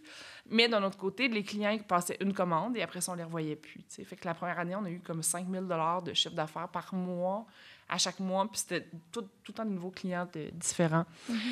Fait que la première fois qu'on était passé dans l'œil du dragon, euh, ben, tu on avait. euh, c'était un de mes premiers pitchs d'investisseurs aussi, là. Fait que, tu sais, je serais beaucoup plus confortable. Puis justement, quand j'étais à Dragon's Den, après, la deuxième fois, euh, là, j'étais vraiment confortable, même si c'était en anglais, parce que mon pitch, je le connaissais bien. Puis là, ça faisait déjà, tu sais, genre un an, euh, deux ans que je faisais comme des roadshows, puis que je me promenais, puis que je jasais avec des investisseurs. Mais, euh, ouais, puis, euh, ben, de passer à cette émission-là, c'est incroyable, là. Euh, je pense que cette soirée-là, on a eu comme. Là, puis ça commence à faire longtemps, là, mais je pense qu'on a eu comme 2000 commandes cette soirée-là. Wow. Est-ce que vous étiez prêt à accueillir tout ça? Ouais, quand même. Ouais. Ben non, t'es jamais vraiment prêt, mais tu sais. On, it on a géré, ça. On a géré rendu là. sûrement eu quelques larmes dans le processus, là, mais on, on est. On. On pas dormi pendant une semaine, puis euh, tout va bien. Ouais. Est-ce que tu as déjà eu euh, des grandes épreuves, justement, peut-être que c'est une trop grosse croissance rapidement, que là, tu as fait « aïe, j'y arriverai pas » ou... Non, tu vois, moi, j'ai vraiment, euh, moi, j'ai vraiment l'impression que la croissance de Cookit, c'est long, puis c'est comme. Ouais, mais j'ai j'ai pas l'impression que ça va vite. puis on Mhm. triple le business à chaque année. Puis en six ans, on est rendu à 500 employés. Puis des fois, ça fait un peu, comme ça donne un peu le vertige. Ouais. Mais pour moi, c'est encore trop lent. Ça pourrait aller bien plus vite que ça. là. Ah ouais, hein? ouais, des fois. Mais il n'y a aucun moment pendant ton aventure coquette que tu t'es dit, hey, pour vrai, j'en peux plus. L'année passée, je pense que. hum, L'année passée, je venais de passer mon. Tu sais, en tant que CEO, à un moment donné, tu. hum, tu t'éloignes de plus en plus du produit, de tes clients. Tu sais, les trois premières années, c'est moi qui ai fait le service à la clientèle de chez Cookit. Puis je voulais pas engager personne. C'était la seule affaire que je gardais, puis c'était mon feedback direct qui rentrait de mes, mes clients. Puis, euh, dans l'équipe à cuisiner, il y a cette course-là qui existe à aller chercher plus de capital, investir plus en marketing, prendre plus de parts de marché. C'est un nouveau marché, fait que c'est comme, euh, tu sais, c'est, qui qui va gagner le, comme la course du Québec, puis c'est qui qui va gagner la course du Canada. Mais ça part beaucoup de dollars, puis ça, c'est quelque chose qui, moi, me parlait moins, puis c'était quelque chose qui était vraiment ma responsabilité sur mes épaules. Fait que l'année passée, j'étais un peu tannée. C'était comme... euh, Puis les, les ventes, on- a quand même triplé la business cette année-là, comme à chaque année. Mais je sais pas, moi je trouvais que ça avançait pas assez vite. Je trouvais ça, j'étais vraiment comme tannée. là. Fait que là, j'ai pris comme une pause de peut-être 3-4 mois là, durant Mm. l'été, parce que je travaillais quand même, là, mais tu sais, Plus mollo. oui, oui, Plus mollo. trois heures par semaine, mettons. je sais pas faire semblant une fois de temps en temps que tu existes encore. là. Puis finalement, ben c'est c'est- la vie qui a apporté l'opportunité de Miss Fresh sur la table. Fait que, Ouais. c'est la présidente de Miss Fresh qui m'a approché puis qui m'a dit hey, pourquoi on fait pas un, partner- un partnership? Puis finalement, ben, trois mois plus tard, on les a achetés. Fait que ça, tu sais, ça m'a comme redonné le pep. Puis, Mhm. euh, Mais Fresh, pour euh, les gens qui, euh, qui nous écoutent à la maison, c'est un peu le même concept que ben, c'était Cookit. 100 la même chose. C'est ça, c'est des euh, plats prêts à cuisiner, mais je pense qu'eux, c'est des plats déjà préparés, non? Euh, non, il y avait. il y Ok. avait- Prêt à C'était vraiment la même chose. La même chose. Oui. Puis c'était une entreprise qui. Tu vois, mettons, euh, après notre troisième année, on a acheté notre premier compétiteur qui était Cuisto. Euh, fait que ça, ça a comme apporté, c'est, euh, ça a été notre première acquisition. Dans, euh, dans le concours Adopting, j'ai été adoptée par M. Alain Bouchard. Puis lui, son parcours d'entrepreneur, ça, ça- ça a été bâti acquisition, acquisition, acheter des différentes chaînes, Circle K, etc. Puis c'est comme, c'est rendu addictif là, pour lui, mais il ne se tanne pas encore à son âge. C'est ça que je vais dire qu'il soit vieux, là, mais tu sais, dans le sens qu'il ne pas même à ça. Mais j'ai toujours une curiosité, en fait, pour euh, des gens qui, ben, tu sais, c'est où, tu as plusieurs chapeaux en même temps, puis tu dois être présente. C'est quoi ton lifestyle quotidien? T'es tout le temps dévoué à ton travail ou tu es capable de t'accorder des moments pour toi, puis tu as une certaine souplesse que tu, que tu te dois de maintenir, évidemment, par rapport à ta santé mentale? 100 Euh, je, je crois, je, je suis une grande défendresse de l'équilibre, puis je suis, euh, tu sais, les, les, les genres de workaholic. euh, tu il y y a beaucoup cette, euh, je trouve, cette. euh, sais, qu'il faut absolument que tu hustles 24-7 parce que sinon, Mm. ça va pas y arriver. Puis je, je, tu je crois tellement pas à ça. là. Puis j'y ai cru pendant des années, mais je suis pas comme ça. là. Tu jamais je vais pouvoir travailler 22 heures, semaine, euh, 22 heures par jour, euh, Mm-hmm. 7 jours sur 7. Là. Euh, Mon chum est un petit peu plus comme ça, là, workaholic. Là. Moi, pas tant. Là, tu sais. euh. OK. J'aime ça, entendre ça. Ça me rassure. Ben oui, mais tu Parce sais. que moi aussi, je suis un peu de même. Tu sais, j'aime vivre ma vie aussi. Oui. là, je, Ben oui. je veux vivre de mes passions, mais j'aime vivre, profiter de la vie. Mhm. Ben Et oui. je pense que c'est... On ne meurt pas pour, euh, Non. pour payer des factures. Puis tu sais, c'est l'équilibre, c'est pas l'équilibre à chaque semaine ou à chaque jour. Tu sais, l'équilibre, ça peut être que, tu sais, justement pendant la COVID, on a travaillé 7 jours sur 7. chaque minute de notre vie, on l'a travaillé là, pendant Mhm. 3-4 mois. Mais après ça, cet été, j'ai vraiment pris ça relax. Mhm. Fait que j'avais pas l'équilibre au day-to-day. Fait que, tu sais, il faut s'enlever cette pression-là aussi de là, j'ai pas assez relaxé ou peu importe. Non, non, ça va arriver des semaines que tu vas vraiment beaucoup travailler, puis ça va arriver des semaines que ça va pas tout te tenter, puis c'est correct comme ça. Parce que sinon, euh, tu sais, si tu te mets cette pression-là, là, puis sinon, parce qu'on on avait le 5 à 7 cookit hier, puis je parlais avec une employée qui se met tellement de pression, puis, qui, puis je suis comme, relax, genre, tu sais, dans le sens que moi, je suis pas devenue folle aujourd'hui à cause de ça, tu sais, faut que, faut que tu apprennes à déléguer, puis à t'en- t'entourer bien, puis à t'assurer que tes équipes sont en place, mais après ça, faut que faut qu'il y ait une certaine coupure, là, sinon tu Ouais. tu vas pas y arriver, là. C'est- tu sais, Puis c'est pas un mara- tu sais, c'est pas, une- pas une course, c'est un marathon, là. Fait que c'est tu- un peu une course des fois quand même. Quand même. mais après six ans, tu te réveilles encore le matin puis tu es super passionné de, Ouais. de ce que tu fais puis tu adores ce que tu fais. Oui, parce que quand tu es CEO, tu modules un peu. Puis c'est pour ça que l'année passée, j'avais plus de fun parce que je faisais quelque chose que j'aimais pas Ouais. faire. Puis ça, ça me tuait comme un petit feu. Puis tu sais, de te faire dire non à longueur de journée, ça devient super décourageant aussi. Mais, mais l'avantage quand tu as ta business, c'est que tu peux garder ce qui te tente le plus de faire. Puis, tu sais, Ouais. C'est le beau côté. euh, de moi, la ce que, moi, ce que j'aime le plus, puis ce que, ce que, je- tu sais, ce que, ou ce que je sers le plus avec mon équipe, c'est que euh, tu sais, je me promène d'une équipe à l'autre, puis je parle avec mon monde. Puis, tu sais, parler pour de vrai, là, tu sais, puis il y a une bonne communication authentique qui se passe. Puis moi, j'aime mieux qu'on me dise ça va pas pantoute, que non, non, ça va bien, puis ta, ta, ta, ta, ta. J'aime mieux qu'on soit authentique, puis que les gens me disent s'ils ont besoin d'aide ou peu importe, tu sais. Puis là, c'est comme d'écouter un problème, puis là, de faire comme, OK, là, on déchire tout, on recommence, on brainstorm, puis on refait ça, tu sais. Mm. Fait que là, euh, fait que, autant que je vais rentrer, puis là, je vais passer comme un mois, puis là, je vais être full dans les RH, puis l'embauche, puis développer les programmes de formation, puis let's go. Puis là, à un moment donné, je repars, puis là, je pars dans le marketing, puis là, ben non, mais genre, faut retravailler sur le calendrier de contenu, puis là, faut, tu sais, puis après ça, là, je repars de là, puis là, OK, ben là, finalement, on achète Miss Fresh, fait que là, on tombe en acquisition, puis ta, ta, ta, puis là, c'est du- plus du légal. Fait que, tu sais, c'est... euh, Mais est-ce que tu t'es mentoré pour ça? Parce que là, il y a, il y a- il y a plusieurs premières fois, Ouais. mon Dieu, première fois dans ton parcours professionnel. Euh, je tu peux quand même pas tout faire puis apprendre sur le tas. euh, Mais tu sais, mettons, l'acquisition, tu sais, chez Cookit, c'est mon chum, c'est Pat qui l'a fait, qui l'a l'idée.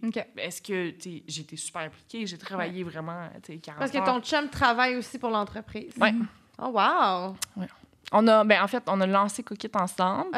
Lui, c'est un actuaire de formation, puis le coût d'opportunité quand tu as 0 de salaire d'être actuaire, fait qu'il, lui, il est retourné rapidement travailler sur le marché du travail pour, euh, pour que mon, notre fils et ses deux filles, euh, on puisse, on puisse vivre. Puis après ça, il est revenu euh, à temps plein quand, euh, avec l'opportunité de Miss Fresh. Là, c'était quelque chose qu'il tentait vraiment de faire. Puis c'était quelque chose qu'il avait comme le goût de mettre sur son CV. Puis c'était comme vraiment une belle aventure. là. Puis c'était Mhm. sais, une opportunité sur la table comme ça. T'en as pas si souvent que ça dans la vie. là. Ouais. Fait que. Vous êtes capable de faire la répartition euh, boulot, famille, Ouais. couple? non? tu travailles à faire encore? Tu sais, c'est cool d'être en, en business avec ton chum. c'est justement, tu peux en parler dans la douche, tu peux, mais c'est l'inconvénient aussi. C'est que tu en parles dans la douche. Ouais. C'est comme. Puis est-ce que tu as l'impression des fois c'est trop? Tu sais, tu disais, euh, évidemment, c'est le travail te rendait malheureuse où tu étais chez Gaz Métro, mais quand tu fais une fois un burn-out, puis dis-moi peut-être que je me trompe, mais tu sais, pour ma part, j'ai souvent ressenti que l'épuisement professionnel est à ma porte. Puis très, très allumée quand que je sens que les symptômes reviennent. Je suis comme, OK, il faut que je fasse Mhm. attention, tu sais. Mais de ramener tout le temps ça à la maison, ça te stresse-tu de perdre encore cette espèce d'équilibre mental-là? Non, Non? non. Non, parce que justement. euh, Ben, je, je- ouais, non, je, je me mets plus cette pression-là sur... Ok. euh, Puis, tu sais, c'est- plus... Tu sais, Coquette, c'est plus, c'est c'est plus Judith, là. Tu sais, c'est 500 personnes. Ouais. Judith a fait un petit, petit rôle. Pour de vrai, je traverse la rue, je me fais frapper par un auto. Coquette a continué pareil, rendu à aujourd'hui. là. Coquette, il y a 5 ans, non. Là. Si je me Ouais. faisais frapper par un autobus, c'était la fin de Coquette. Mais Coquette, aujourd'hui, que je sois là ou que je sois pas là, ça change pas C'est la vie. grand-chose. là. Tu sais, C'est la vie. là. Mhm. Fait que, non, tu te mets plus cette pression-là. Non, puis moi, tu sais, moi, je m'en... à toutes les fois qu'on arrive avec un problème, je reviens tout le temps à c'est quoi le processus, est-ce que c'était clair, est-ce que, tu sais, de sortir de l'émotion de tout ça, Mhm. parce que sinon, tu t'en finis plus de finir. Mais je trouve ça le fun que tu es quand même une entrepreneur qui a beaucoup de succès, mais tu restes encore super accessible. Tu sais, tantôt, tu parlais que tu as des meetings avec euh, tous tes employés, puis que tu, euh, tu te forces à avoir des conversations Mhm. pour comprendre aussi leur état d'âme et tout. Puis je trouve ça, je trouve ça le fun de voir ça. Tu as quand même 500 employés. Là. Mais disons que c'est sûr et certain qu'il y a des équipes que je suis plus proche que d'autres. Ben oui, évidemment. Euh, m- mais mes leads, mes gestionnaires, puis... euh, Non, mais même ton approche, même juste avec nous, tu on, on te connaît pas, tu sais, puis je trouve que tu es quand même très humble, très ouverte, puis Mm. je trouve ça, je trouve ça le fun de voir ça. Ouais. Ben, merci. J'essaie de le garder parce que. Ben, c'est- Tu sais, une, chose qui est super importante à retenir, mettons, c'est que je suis vraiment pas une superstar. Mais j'en suis une quand même là, dans ma tête à moi, là. mais je suis vraiment pas, tu sais, dans le sens que je, pas, je fais prends pas tout le temps les bonnes décisions. Puis, tu sais, c'est pour ça que je disais tantôt, des fois, tu, rentres dans des meetings, puis tu te rends compte que les gens qui sont en face de toi sont pas si intelligents que ça. Dans le sens que, pas qu'ils sont pas intelligents, mais que la différence entre, admettons, moi puis la personne qui m'intimidait tellement, elle est pas tant que ça. Puis, puis c'est ça. Puis je pense que pour... Tu sais, il y, y a comme le... le- le- tu sais, justement, le l'aura autour de, autour de l'entrepreneur. Puis mon Dieu, qu'on Ouais. travaille fort, puis si, puis ta, ta, ta, ta, ta, puis genre, mais ça, ça devient super pas accessible, là. Pour les Mhm. gens, là, tu te dis, mais... Mais je pense que c'est surtout. ça, moi, euh, je suis capable de faire ça. Ouais. Je pense que c'est surtout, puis tu sais, c'est. Laura, euh, vous avez quand même une certaine énergie. Là. Les entrepreneurs ont, ont une fougue intérieure, un feu. Mais je pense que c'est surtout parce que vous faites des choses que des millions de personnes aimeraient faire puis qui n'ont pas le goût de le faire.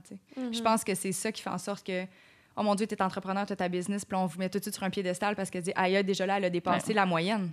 Elle a, fait- elle a pris des risques, elle s'est mise vulnérable, puis elle est allée all-in publiquement, OK, go, tu puis juste ça, c'est normal d'être impressionné, puis il faut que tu le prennes aussi, tu parce que c'est beau ce que tu as fait. Je dis pas Ouais. de, leur, de, de- leur pousser, mais, euh, tu sais, je pense que c'est un peu ça aussi, le... Mais, tu sais, puis comme on parlait de votre podcast tantôt, c'est- moi, je trouve que c'est justement le, juste le pouvoir de faire, tu sais. C'est- Ouais. Dans le sens que c'est pas si difficile que ça de faire des choses, là. Genre, vous avez compris comment faire un podcast, là, dans le sens que, Mhm. genre, euh, dans le sens que vous avez pas passé, genre, huit mois chez vous à brailler puis à essayer de comprendre comment ça marchait. Non, non, c'était quand même assez facile. Ouais. Tu sais, genre, on va se trouver Ouais. un studio, on va trouver, genre, euh, on va trouver un commanditaire, on va monter une présentation. Mais c'est vrai que c'est pas ce qu'on apprend à l'école. Parce que moi, je me rappelle à l'école, quand j'étais à justement, tu sais, c'était là, si vous voulez partir en business, vous devez faire un plan d'affaires. Un plan d'affaires de 20 à 25 pages. Vous devez faire ça, faire ça. Puis des fois, c'est comme décourageant parce que t'es comme, C'est lourd. c'est lourd un peu, tu sais. Ouais, mais là, quand même, 20, 25 pages. euh. Oui, là, effectivement. Là. Puis C'est pour ça que maintenant, on fait des business Canva, qui c'est beaucoup plus dynamique. c'est une page, puis tu fais juste prendre des notes. T'es pas obligé de faire du texte qui sert à rien. Non, mais en voulant dire que c'est très théorique quand Ouais. des fois, tu as une superbe idée, mais de, de devoir l'écrire, de devoir aller, des fois, c'est comme, ouf. Ouais. Mais moi, une, une statistique qui m'a fait capoter, c'est que je vais souvent à HEC, puis ils ont, un- ils ont comme un DESS en entrepreneuriat. Mhm. Mais 70% des gens qui sortent du DESS en entrepreneuriat ne vont jamais lancer leur propre entreprise. Et je capotais, j'étais comme, mais pourquoi tu vas faire ça d'abord? Tu sais, c'est comme. Mais parce que, genre, c'est- comme sexy, puis après ça, ben finalement, il y a d'autres opportunités qui passent, puis ça fait comme peur, puis. Mais c'est quand même fou, là. Tu, tu- tu vas faire un an d'université pour juste comme travailler sur un business plan, puis monter ça. Puis finalement, tu sais, même ces gens-là qui sont quand même, tu sais, HEC, c'est quand même une université un peu élitiste, là. Mhm. Euh, Merci, merci. c'est là que j'ai fait mes études. Je suis comme allée, allez. Voilà. Nous, on est team ESG. Je sais. c'est ça. bleu contre rouge, bleu contre rouge. Mais non, c'est sûr que tout, tu as beau avoir le meilleur encadrement, avoir la meilleure formation, si tu pas le feu en toi, puis accepter que ça se peut que tu te plantes, puis c'est pas grave, au pire, tu vas apprendre plein d'affaires, c'est sûr. Mm-hmm. sûr. J'ai comme envie de te demander dans cette lignée-là, c'est quoi, selon toi, les cinq clés du succès d'un entrepreneur? Puis quand je dis succès, c'est pas de monter une business qui va faire des millions de dollars, mais juste comme d'être un entrepreneur. Oh, tabarouette. Bonne question, hein? T'avais, avais apporté un bloc-notes et un crayon, là. OK. Mais moi, je peux partir. à la base, euh, on a interviewé euh, Geneviève Evrel de Miss Touché à la maison. Et je trouve que le parallèle que je peux faire entre vous deux, c'est que vous avez appris à déléguer. Mm-hmm. Mm-hmm. Puis je pense que ça... C'est comme le... Comment tu dis ça? le, la potion magique d'un entrepreneur, c'est vraiment ça, c'est d'apprendre à déléguer, puis de, de, se bâtir une équipe solide autour de toi, parce que c'est normal que tout humain a des points forts, des points faibles. Mm-hmm. Puis il y a des choses que tu veux pas faire, des choses que tu... Fait que je pense que, voilà. On en a un. On en a un. J'ai envie de renchérir avec... Euh, mais déléguer, puis c'est ça, déléguer, mais bâtir sa, bâtir sa famille aussi, dans le sens que, genre, mm-hmm. pour moi, c'est pour moi, la famille Cookie, elle est ultra importante. Mm-hmm. Puis, tu sais, des fois, on engage des gens qui ne fitent pas avec la culture d'entreprise. Puis, pour moi, c'est comme sais, je sais que ça va finir par péter éventuellement. Euh, fait que, tu puis c'est correct, il y a des gens qui, des fois, on peut être un peu extravagant chez Cricket, là. Je veux dire ça comme ça, on est un peu débile mental, des fois, mettons. Mais, euh, fait que, tu sais, ça colle pas la peau à tout le monde non plus, là, euh, de travailler pour ce type d'entreprise-là qui est quand même, tu sais, si tu travaillais chez Deloitte avant puis tu vas travailler chez Cookit après, là, tu, tu, vas faire un oh. saut, là, sais. ça se passe pas tout à fait de la même façon. Tu sais, on est un petit peu plus lousse, mettons. Ouais.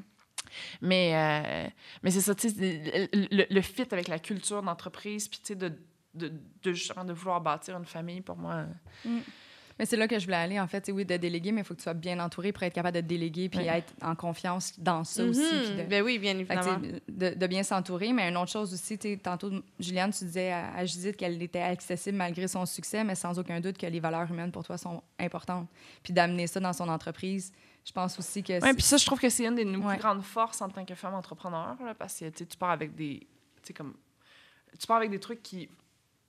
Tu vas peut-être être moins fort dedans, mais cette valeur-là de justement d'être beaucoup plus empathique, d'être beaucoup plus à l'écoute, pour moi, ça vaut vraiment de l'or. Ça te permet de bâtir une business qui est beaucoup plus tournée vers la pérennité que mm. euh, juste du gros rentre-dedans. Fait que, ouais.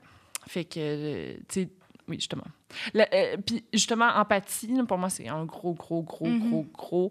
Parce que pour moi, ça, ça représente l'écoute avec nos clients, avec euh, le, le, kit durable de Cookit, puis toutes les innovations qu'on a faites en termes de packaging, c'est venu de, genre, justement, écouter nos clients, mais écouter les médias aussi, écouter, puis comprendre que, genre, ben, justement, le meal kit de 2014 n'est pas le même que celui de 2020, puis c'est pas le même que celui de 2025. On a définitivement des croûtes à manger, on a définitivement des innovations à faire mais justement, tu sais, ça prend.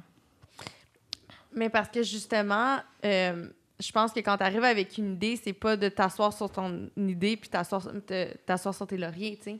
Je pense que, comme tu l'as dit, c'est de constamment innover puis de ne pas cesser d'innover parce que le marché continue à bouger là, pendant ce temps-là. sais. Peut-être que tu es arrivé avec une idée innovatrice, mais c'est important de garder le courant. Tu vois, j'essaie d'être euh, j'essaie d'être toujours rempli le plus possible de gratitude pour où est-ce que je suis dans la vie, puis où est-ce que Coquille était et tout. Mais d'un autre côté, je suis jamais, content, là, dans le sens que mm-hmm. satisfaite. Tu sais, je suis comme une... Des fois, tu as comme l'impression que tu cours tout le temps après ta queue aussi, là, mais d'être tout le temps éternellement insatisfaite aussi, ça porte justement à l'innovation. Puis pas éternellement insatisfaite que, que je pète les plombs, là. Non, mm-hmm. non, mais juste de tout le temps vouloir éventuellement s'en aller vers quelque chose qui est vraiment parfait, tu sais. Et comme là, vous êtes parti des euh, plats prêts à cuisiner, puis je pense que maintenant, vous avez des plats déjà préparés, vous avez de l'épicerie. Oui, voilà. Devoir grand aussi, quand on parle de... Je pense que c'est super, tu sais, d'être comme full ambitieux, là. Mm-hmm. C'est tellement important. C'est pour moi. Puis pour moi, c'était. Je voulais pas juste me lancer en business. Je voulais avoir une grosse business. ça s'appelait Cookit. Puis je sais je savais qu'il euh, y a beaucoup de Québécois qui aimeraient pas ça. Puis de faire voir défendant de la langue française. Mais j'ai quand même passé par dessus parce que j'étais comme pour moi, ça va être international un jour et tout. Fait que pour moi, c'était important d'avoir une grosse business. Puis les femmes ont quand même très, beaucoup de difficultés à dire ça. Là. Euh, dans, dans tous les amis entrepreneurs que je côtoie, c'est comme rare qu'elles zonent ça. Là, que... De quoi? De, de parler à la hauteur de leurs ambitions? De vouloir avoir une grosse mm. business. C'est mm-hmm. pas... Euh, non, pour moi, c'est important. Mais je trouve ça le fun que tu sois à l'aise de le dire, justement, parce que je pense qu'il y en a peut-être beaucoup. La majorité doivent avoir envie de ça, mais ils sentent, justement, ils ont peur, ils veulent pas se faire juger. Mais tu sais, à un moment donné, la, ton expression là, que tu dis tout le temps, là, fake it until you make it. Ouais. Ben, c'est ça, faut le faire. Ouais. Toi, Kate, est-ce que tu as des idées de grandeur comme ça? Ben oui, j'en ai plein. Ah! J'en ai plein. Mais il y a plein de choses que je peux pas dire encore. Fait que là, c'est fatigant. Là. On est J'ai l'impression de revenir comme tantôt. Mais euh, non, je, je, je, vois grand. Je pense que, tu sais, à certains moments, tu sais, moi, en fait, je vais dire ma difficulté, mais en même temps, c'est ma force, on se comprend. Sauf que, tu sais, j'ai plusieurs facettes à ma personnalité. J'ai un côté qui est très, très créatif. Je l'appelle mon côté artiste, tu sais, qui a besoin de s'exprimer. Tu sais, je vais prendre des cours de jeu, mais autant que je vais aller au HEC. Tu sais, je suis comme cette fille-là. Fait que, tu sais, je pense que des fois, c'est juste très étourdissant dans ma tête parce que j'ai envie de tout faire. Tu sais, moi, mon idée de grandeur, c'est comme, oh my God, je veux trois vies dans la mienne. Tu sais, je veux faire tout, puis j'ai pas assez de temps.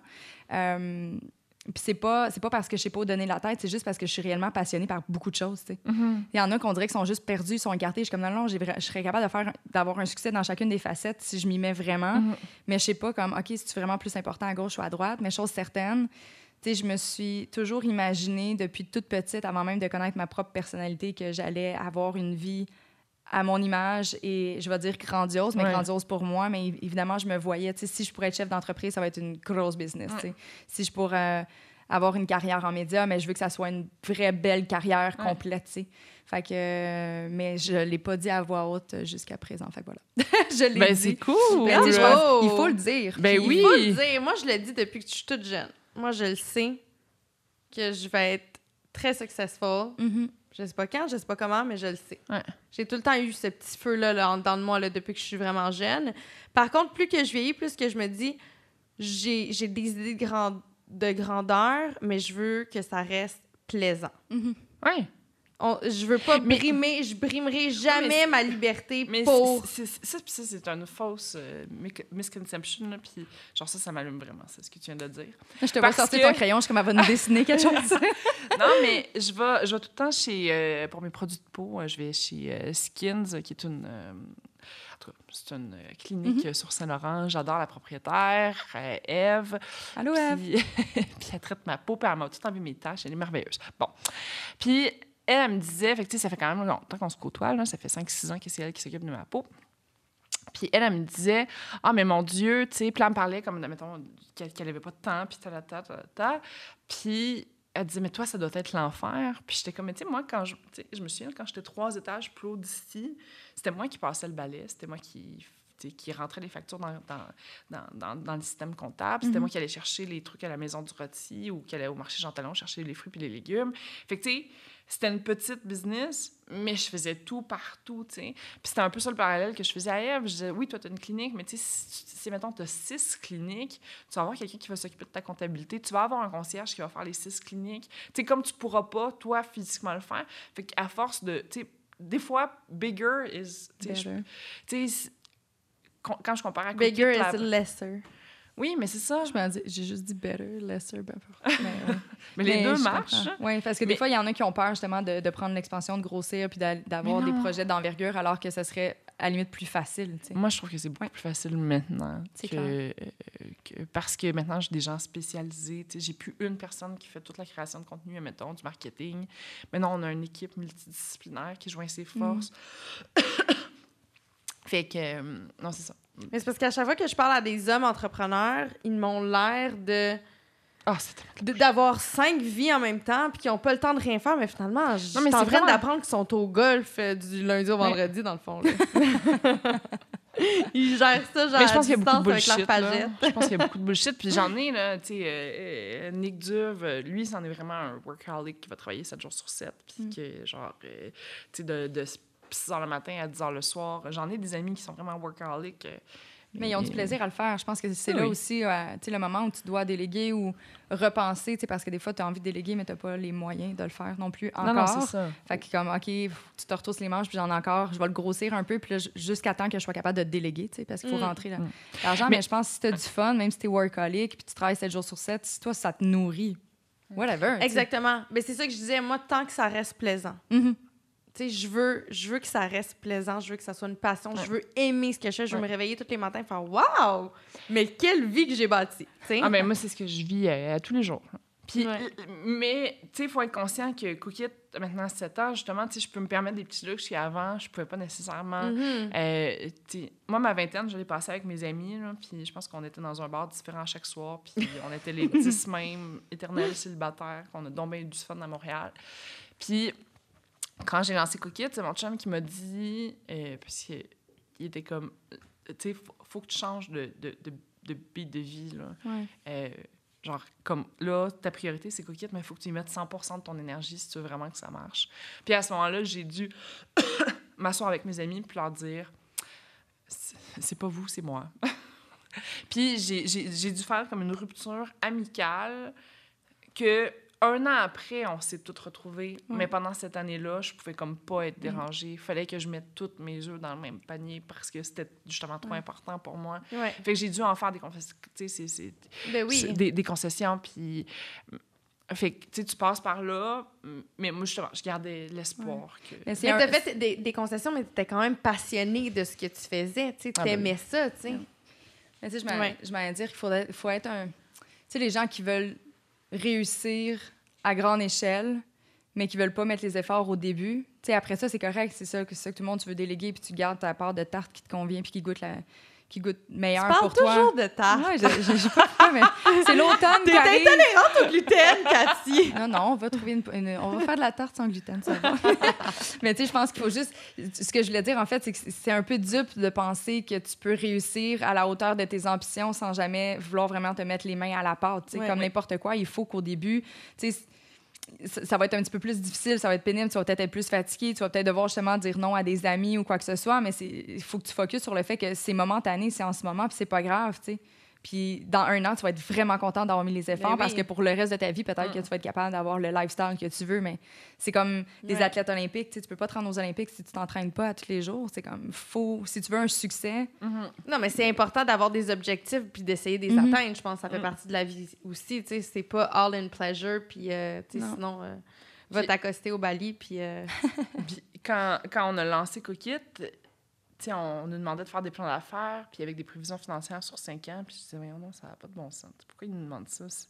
Comment tu veux que je le sache? Où est-ce qu'on va être? Combien de ventes on va faire? Dans... Mais t'as vu, moi, c'est ça ce que je te disais tantôt. Moi, ça me, ça me fait peur, ça, faire des trucs de même. Ouais, mais euh, tu sais, puis en fait, après ça, une fois que tu as compris c'est quoi, là, en fait, ils veulent juste savoir, genre, elle, elle est où ton ambition? Tu veux Mhm. vendre trois t-shirts dans quatre ans ou tu veux vendre 30 millions de dollars de t-shirts? Parce que tu n'auras pas le même mindset, tu sais. Euh, Hmm. fait que c'est juste ça qu'ils veulent voir. Puis après ça, ils veulent voir si, euh, si tes t-shirts, tu as 30% de marge. Après ça, tu fais, tu Mhm, comme, calcul. tu plugues n'importe quel autre chiffre, puis tant que ça fait du sens, puis que ça tient ce gros narratif-là, là, mais tu sais, un peu des prévisions financières, je viens de te résumer les deux grosses. euh, ils veulent juste voir où est-ce que tu t'en vas. puis à peu près combien je vais avoir. Ben, tu me rassures. Puis, puis, puis on a été, on a toujours été right on. J'ai rouvert les pré- premières prévisions financières de Cookit, puis on disait qu'on allait faire euh, 50 millions de chiffre d'affaires en 2019, puis c'est ça qu'on a fait, oh, wow! Puis, fait que, mais à l'époque, il y a cinq ans, quand on faisait ça, c'était tellement, Absurde. c'était tellement abstrait que je me disais, ben voyons donc, tu sais. Mhm. Mais ça nous a quand même permis de dire, OK, ben c'est ça qu'on veut faire, puis c'est vers là qu'on s'en va, tu sais. Mais je pense que c'est important aussi d'avoir des objectifs parce que sinon, euh, comment tu, surtout avec une grosse équipe comme ça, il faut que tout le monde s'en aille dans la même direction. Il Mm. faut qu'on, concrètement, pour avoir tes 50 millions, il a fallu que tu Ouais. poses des gestes concrets, analyser. Ton Ouais. marketing il était béton. tu sais, Il y avait des trucs qui. Mais c'est gratifiant aussi, Ben oui. tu sais, de se mettre des objectifs puis les atteindre. C'est oh, OK, une petite tape Mhm. sur l'épaule, tu sais. Mais euh, vu qu'on parle d'argent, Mhm. moi, ça, là, ça m'intrigue. Vas-y. Au départ, quand tu as démarré ton entreprise, est-ce que ça a été difficile financièrement? Euh, Parce que je pense que c'est ça qui fait peur à beaucoup d'entrepreneurs aussi, de Ouais. se lancer en affaires. C'est l'investissement au départ, est-ce que c'est énorme? Ça dépend justement Ben, de... quand on a lancé Cookit, c'était moi, mon chum, mon meilleur ami. Puis, tu sais, mettons, mon chum, là, je l'ai rencontré, c'était ma première date Tinder. Euh, notre première date physique au huis clos, euh, je lui pitchais coquette. Mm. Puis euh, au Burgundy Lion, il me disait qu'il voulait investir, qui était comme deux jours plus tard. sais. Fait que notre, oh, C'était une bonne date. notre relation, elle est très, elle est, elle est très partie dans coquette, là, très rapidement, parce que euh, parce que lui, il a cru dès le début, puis il avait vraiment le goût de faire ça, puis il avait comme des aspirations entrepreneuriales. Euh, fait que, tu sais, le cash, je pense que j'ai mis 30 000, lui un petit peu plus, puis mon meilleur ami un petit peu plus. Euh, c'est quand même énorme. Oui, mais tu sais, c'est pas comme j'avais pas 30 000 dans mon compte en banque qui, qui chillait là, puis non, tu sais, j'ai demandé 5 000 à ma mère. Ouais qui, même si elle y croyait pas à Coquette, elle me l'a prêté quand même. puis, tu sais, elle s'attendait clairement pas à jamais le revoir. puis, ben, elle l'a jamais eu parce qu'elle est morte avant, mais... mais c'est pas drôle, mais c'est drôle, mais c'est pas drôle. mais ça a marché. J'y aurais remboursé. euh, quand je me suis fait congédier dehors chez, de chez Gaz Metro, j'ai eu comme un 5 000 là aussi. Fait que, tu sais, c'est à force de, tu sais, de, genre, de prendre des petites affaires, là, faire un prêt pour, euh, tu sais, mm-hmm. aller chercher une marge de crédit. Fait que, tu sais, c'est vraiment, là, j'avais pas 30 000 dans mon compte épargne. C'est vraiment quelque chose, tu sais. Moi, j'ai tout ramasser ça. je, ne sais même pas si moi, je me suis rendue peut-être à 30 000. Peut-être que j'étais mhm. comme à 20 000, puis les autres étaient à 30 000. puis ça, euh, la journée qu'on a lancé Cookit, il n'y avait plus une scène dans le compte en banque. Fait qu'on avait mis 90 000 Puis là, on venait de payer les améliorations locatives du, du local. Puis à l'époque, ben, des, des, des, Shopify de ce monde, etc., ça n'existait pas. Fait qu'il fallait que tu fasses bâtir un site web sur Magento. Puis ça, ça nous avait coûté 50 000. Mhm. Fait que puis, tu sais, moi, je m'attendais vraiment que, tu sais, on avait eu tellement de traction dans les médias avant lancement, puis on avait comme déjà une bonne euh, database. Fait que moi, je me disais, de la minute qu'on rouvre, euh, tu sais, on a eu 3 millions de clients par semaine. Puis ça a vraiment pété ça. Là. La première semaine, on a livré 4 boîtes. Fait que, fait que là, ben, c'est pas avec les 200 dollars de vente qu'on a fait cette semaine qu'on va être capable de payer le loyer. Là. Fait que, on est allé voir Sort. Euh, on a commencé à aller chercher des 5 000, des 10 000, des 20 000. Là, ce qui nous a permis comme... Oui, c'est ça. Fait que, il y a quand même de l'aide, euh, beaucoup là, pour l'entrepreneuriat, beaucoup pour les femmes aussi. On est quand même chanceuse de ça parce qu'on a un petit peu plus, on a comme plus de programmes qui sont dédiés à nous. Puis, comme ils mm-hmm. veulent cocher les cases de diversité aussi, on a comme un, petit peu plus d'avantages de ce côté-là. puis, euh, mais tu sais, les trois premières années de coquette, je me suis payé 0 euh, c'est mon chum qui m'a fait vivre 100% euh, ben, Peut-être pas 100% mais tu sais, mettons, la deuxième année, j'étais rendue sur mon congé de maternité. Euh, puis j'étais enceinte, fait que j'avais comme des subventions là. Mm-hmm. Puis après ça, j'ai fait une année sur le STA, mais sinon, c'était mon chum qui payait le loyer, qui payait tout. Puis, tu sais, là, je viens de commencer à faire un salaire intéressant, ça fait comme six mois. Fait que, tu sais... Mais d'un autre côté, je vis très bien quand même. Là, fait que... Mais tu y croyais. Oui, oui, j'y croyais. Ouais. Puis la, la valeur que Cookit, tu sais, parce que c'était pas sur mon salaire, tu sais, je regardais pas la, le, picture aujourd'hui. Moi, je me disais, tu sais, de toute façon, genre un jour, ça va valoir des millions et des millions et des millions de dollars. Puis à ce moment-là, c'est là que je vais devenir vraiment multimillionnaire. Fois, fait que je suis capable de, genre, manger des sandwichs pendant trois ans, tu sais. Mm-hmm. Mm. Mais, Mais, je trouve ça le fun de... parce qu'il y en a beaucoup plus, y compris moi, sans doute. Tu sais, comme... les finances, ça a toujours été une source de stress venant d'une famille on n'était pas pauvre pauvre, mais en même temps, ça uh-huh. arrivait des semaines que l'épicerie n'était pas aussi fournie, mettons. Euh, puis j'ai commencé à travailler très jeune pour ça parce que j'avais pas envie d'attendre après mes parents pour m'acheter une, nouvelle paire de baskets pour aller à l'école. Fait que j'ai commencé à travailler à 12 ans, tu sais. Puis... Euh, ouais.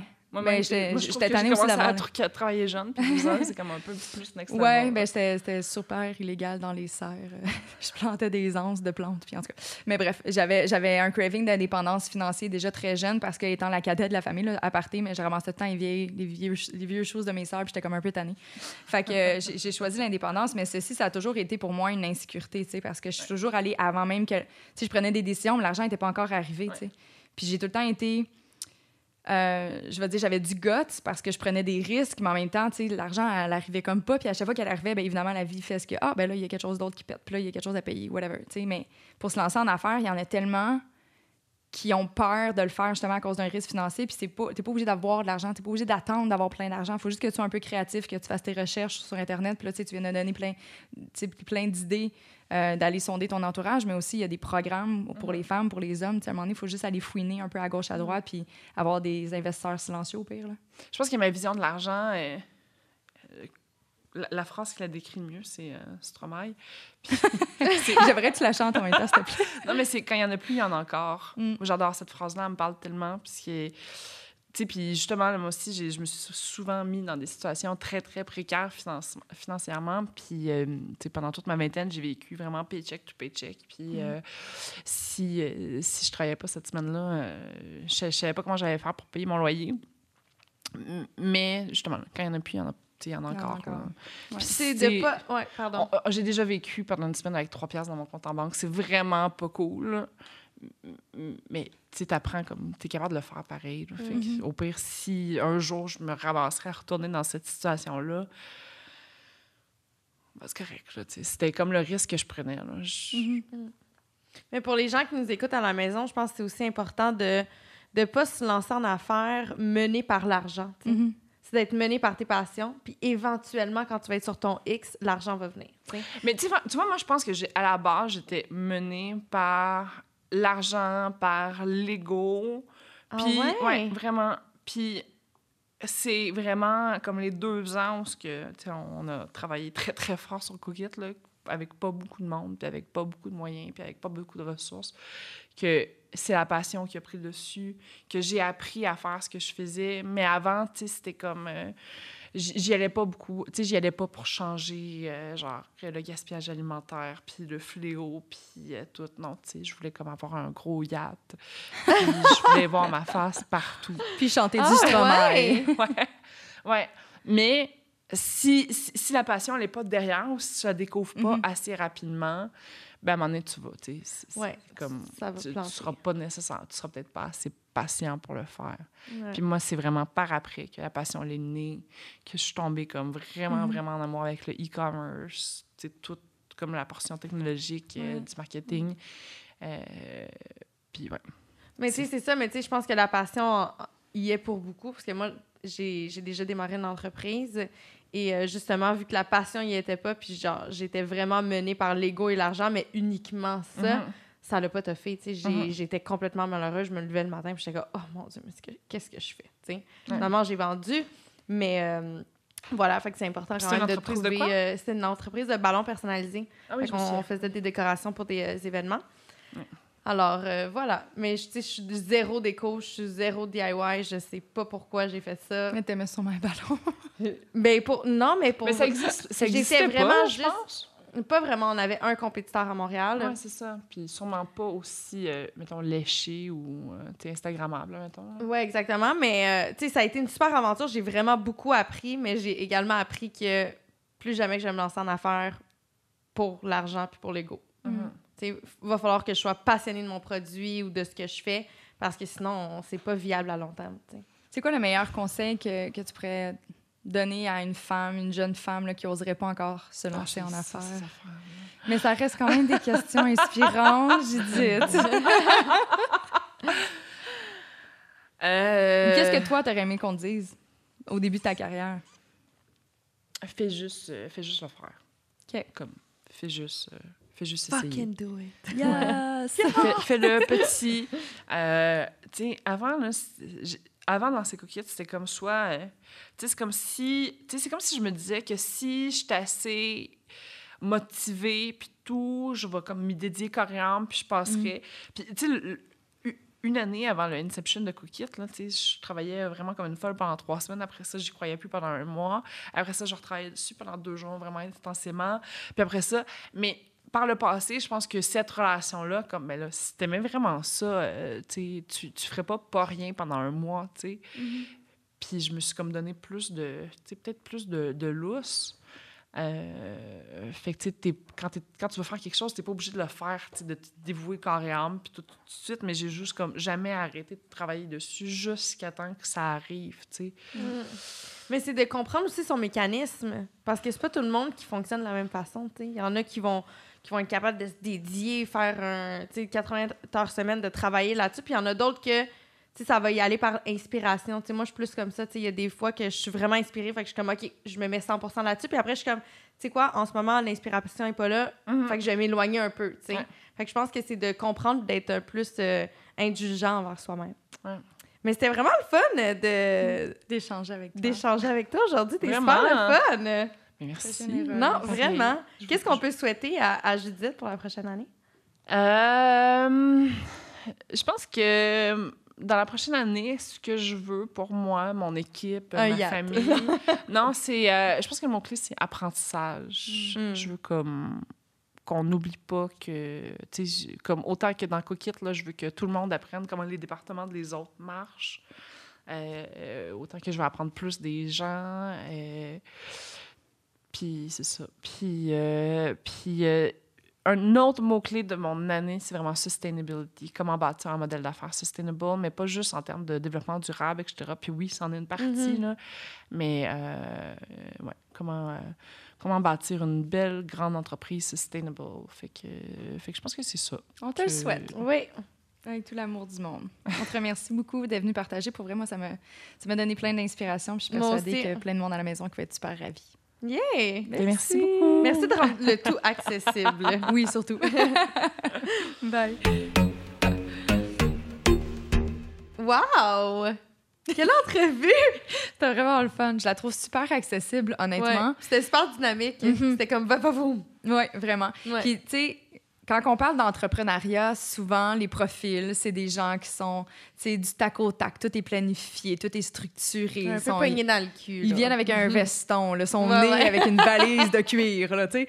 Elle, c'est pas ça, puis je trouve ça, je trouve ça vraiment inspirant, en Ouais, fait. J'espère que ça vous a vraiment plu à la maison parce que ça, ça, ça décloisonne, en fait, le portrait, justement, typique qu'on se donne d'un entrepreneur. Ouais. Mais comme tu l'as dit, je trouvais ça encore plus accessible, puis ça me donne comme un petit boost d'énergie. Bon, qu'est-ce que tu fais? Qu'est-ce qui va te partir, là? Mais non, mais ensemble, on a des plans, Kate. Oublie pas! On peut pas les dire, mais on en a des plans. Oh mon Dieu, vous allez tous, vous allez, vous allez tellement être genre sur notre Instagram en attente de comme, OK, c'est quoi qui s'en vient? Mais euh, vous allez être au courant d'ici la fin de l'année, assurément. Assurément.